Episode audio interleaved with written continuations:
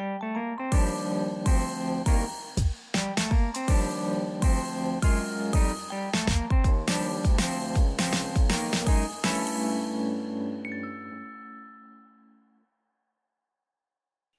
guys, it's Hikaru and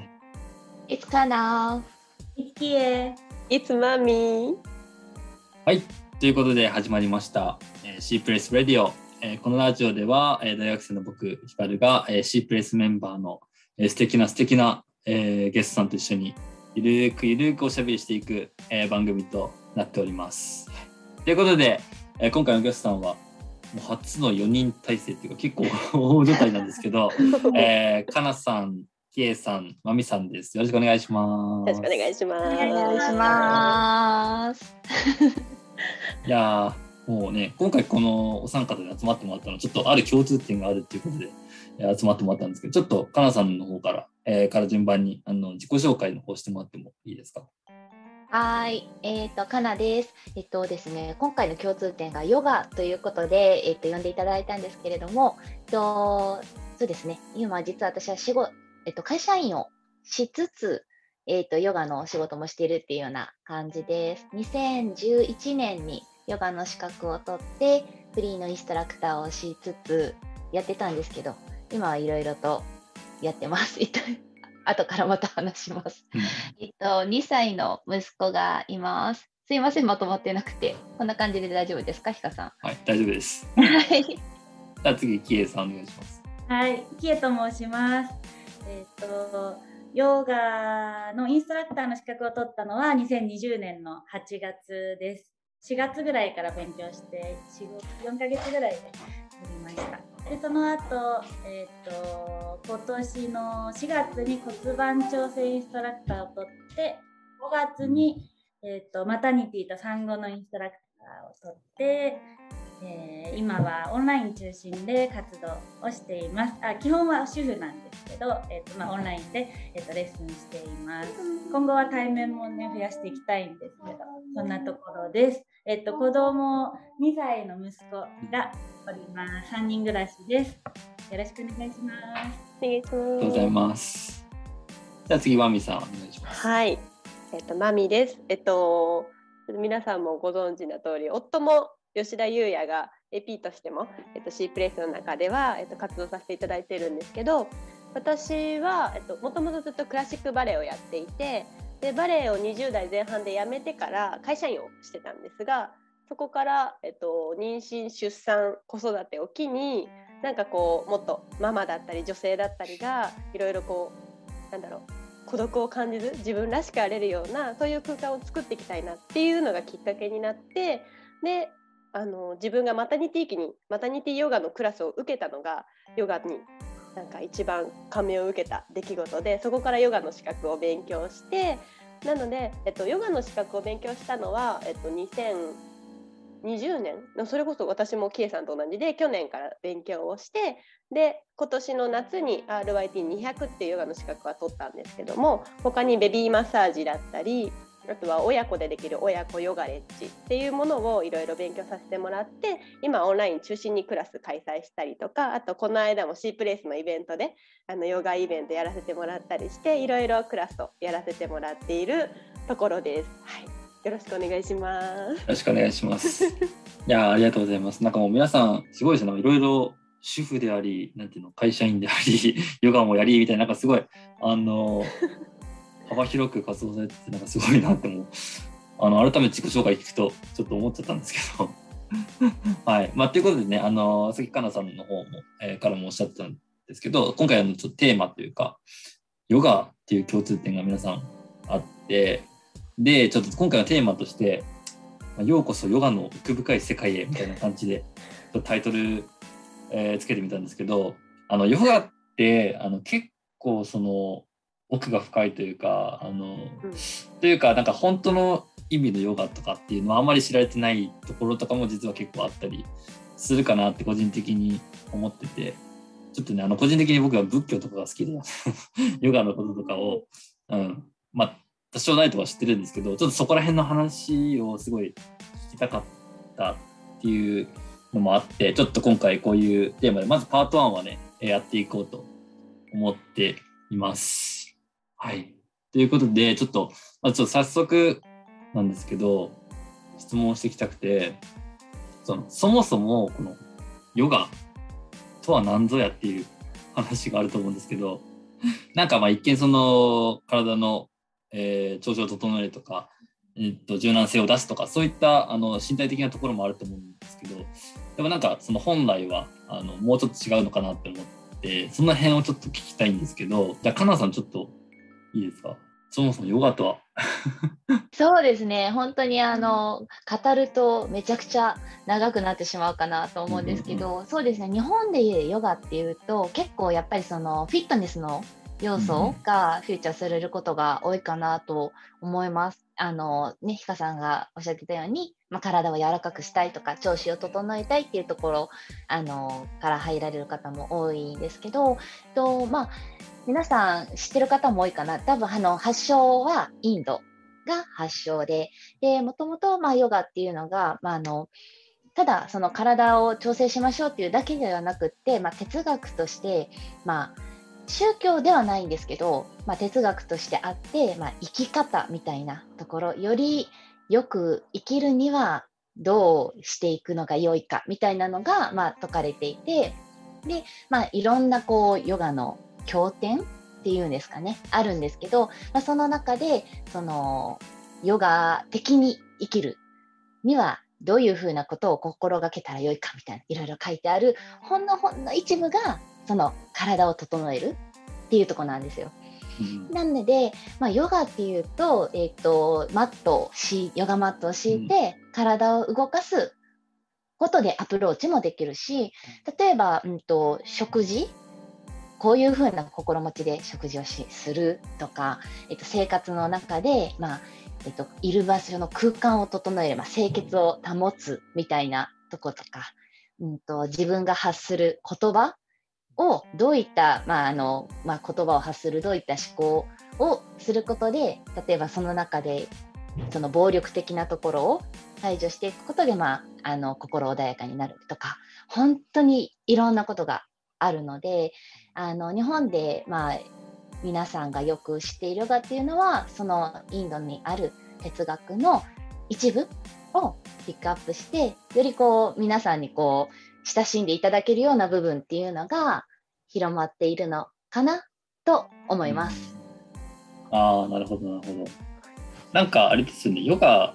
ってもともと結構その修行の一つというか、であったと思うんですけど、そっか、なるほどね。その、日本に伝わってきてるものも決して間違いとかそういうことじゃなくて、なんか幅広い中の一部っていうことああ、そうなんだ。なるほど、なるほど。ってことは、なんか他のタイプのヨガとかっていうのもあったりするんですか？ケイさんとかどうですか？なんか日本で伝わってるあものって多分さっき一部って話があったと思うんですけど、なんかそれ以外にもなんかこういった別のタイプのヨガがあるとか。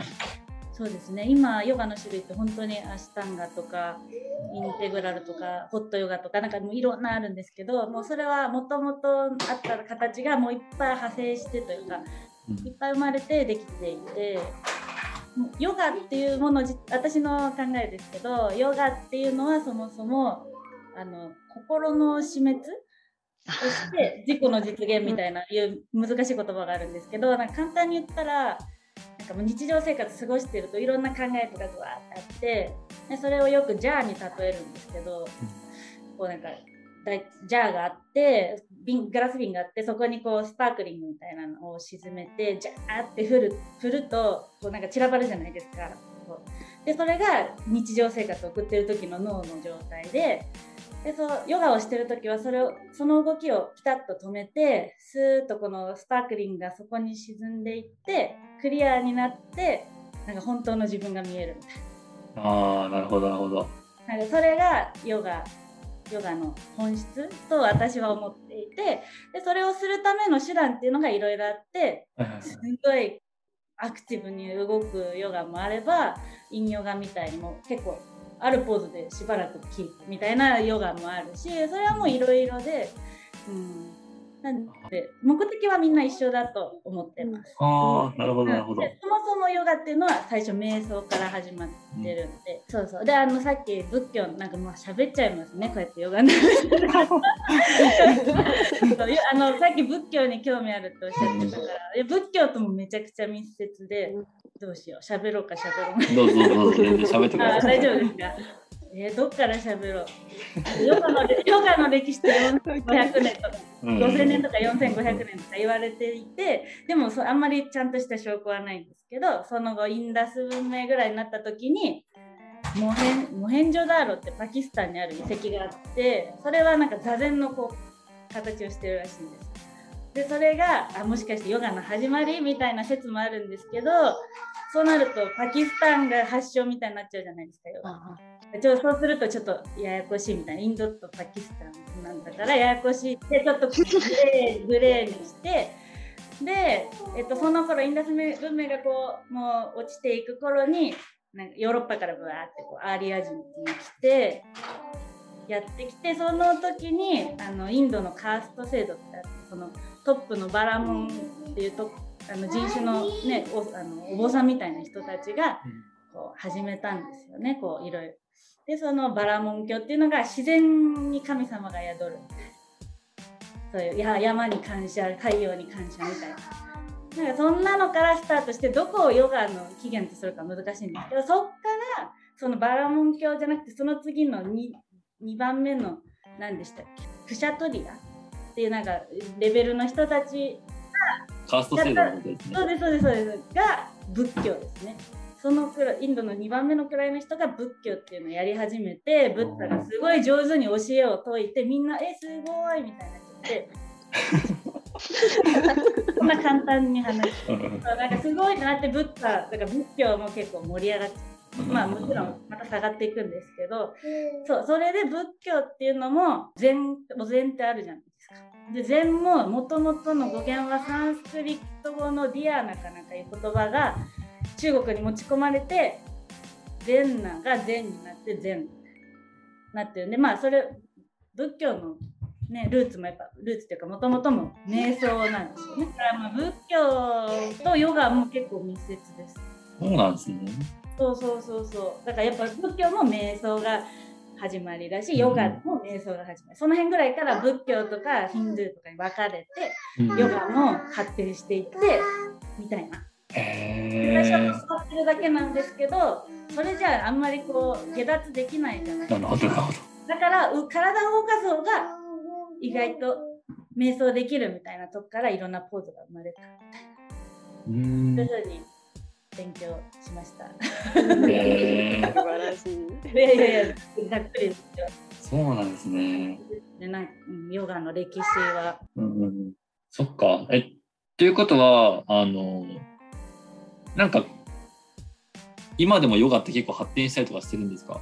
変わってると思いますよ。ニューヨークとかなんかもういいよみたいな感じで。もうなんかなんかもうダンスみたいになってますよね。もうエクササイズみたいな感じの多分一つのジャンルになってきてるので、うんへ何でしょう。そう流派がいろんなのが結構生まれてきてるんですけえ。ど、やっぱりそのヨガっていうもののエクササイズ要素をやっぱピックアップして特にアメリカとかだとそういう方がやっぱり、ね、注目しやすいからそううん生まれてきてどんどんアシュタンガとかもどんどんどんどんこう筋トレっぽくなってたりもっとエクササイズとして音楽に乗るみたいにダンスみたいになっていったりっていう派生はしてるんですけど、でもやっぱり結局のところ体を整えていって体を整えたことによってやっと気持ちに集中できるよねっていうヨガの今よくあるエクササイズ的なところから心につながっていくっていう流れがあるのでそう派生はしてるけど多分もともとの原点は変わらずに派生してってるのかなっていう感じはありますね。そうなんだ。うん、へえ。あ、じゃあ結構それは人によって、その、合う合わないがあるからっていうところも大きいですかね。そうなんかやっぱヨガ私ヨガの人じゃないからみたいなのとか結構あるじゃないですか。うんうんうんうん全然あヨガやってるんだ私全然本当にそういうの無理みたいな人とかいらっしゃると思うんですけどなんかそれは多分ヨガのこう結構宗教色が強かったりより哲学的な部分だったりそういうところが強いなんでしょう流派があったりそういうお教室があったり先生方がいたりもするんですけどなんだろう産後ヨガとかマタニティヨガとかになってくるとより体も整えながら気持ちも落ち着けてっていうそのいいとこ取りをしてるものとかも結構やっぱ現代だと増えてるのでそういう進化もしているしあとはポーズ一つとっても昔のポーズと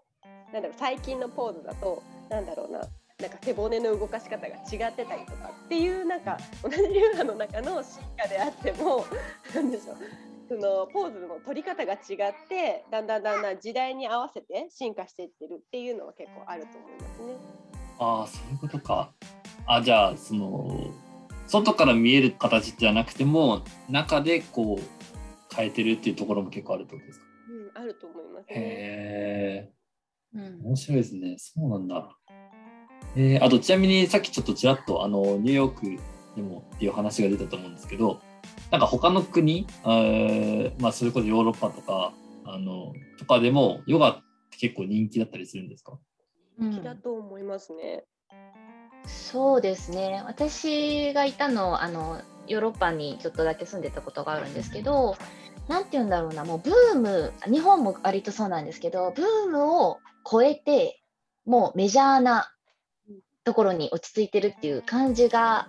ありました。まあ、あの私がヨーロッパ行ってたのがもうもう5年ぐらい前なんでちょっと今はねまた違うかもしれないけれども流行ってるっていうよりももう選択肢の一つとして当たり前に日常の中にあるっていうような感じだったかなと思います。へえそうなんだ。うんあでもそれは結構家庭でやるっていうことですか？そのヨガとかを普通に。日常にっていうことは？うんとその頃はまだあの今ほどここすいここ数年でオンラインがかなり日本もねあのメジャーにはなったと思うんですけどやっぱりあのコミュニティ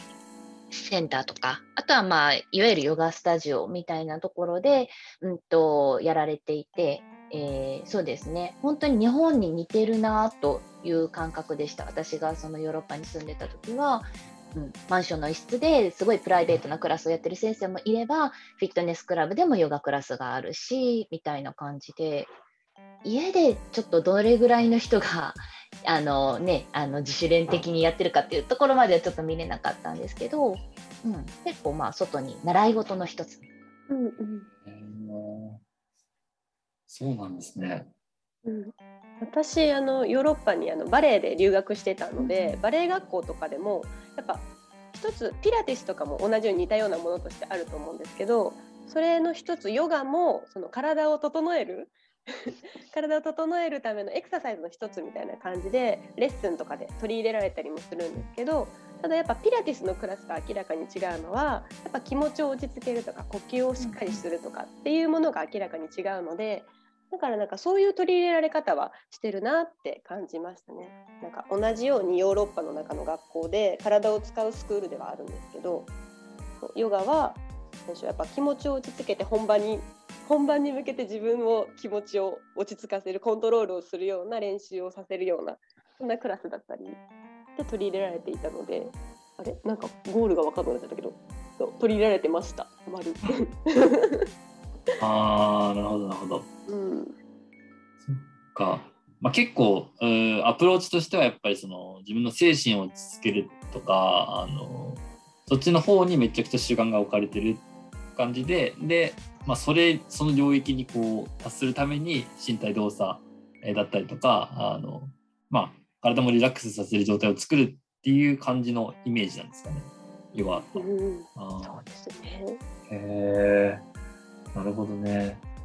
いや、結構、本当に知らないことも、あの、多くあって、本当に、さっきの、あの、キエさんの例えじゃないけど、あの、ジャーに水をこう、注いで、確かに日常生活は、ね、いろんな雑念というか、いろんなことがこう、渦巻いていく中で、確かに、まあ、僕もヨガとかやったことありますけど、あとメディテーション、あの瞑想とかもありますけど、やっぱり結構本当に違うというか、なんかすごいリラックスリラックスというよりも、なんていうんですかね、なんか表言語表現難しいけど、こ うなんか不思議な感覚になりますよね、結構。こう日常じゃなかなか訪れない感覚というか。うんなるほどね。そっか。いや、ありがとうございます、本当に。多分結構ね、知らないあの方もいらっしゃったかとも 思うんですけど、本当に、ね、なるほど、ヨガとはそういう、ね、精神にをこう日常では味わえないところに落ち着かせるために行くっていう感じで、いやありがとうございます。ということでね、ちょっとあのパート1はこんな感じで、えー終わって、で、次回パート2はちょっと、まあ皆さんインストラクターそれぞれやられてると思うんですけど、まあ、それのこうきっかけだったりとか、なんでインストラクターになろうと思ったのかとか、なんかそういったところをちょっと、えー聞いていけたらなと思うので、はい。とりあえずは、えーパート1ありがとうございました。ありがとうございましたありがとうごあざいますりがとうございました。To be continued.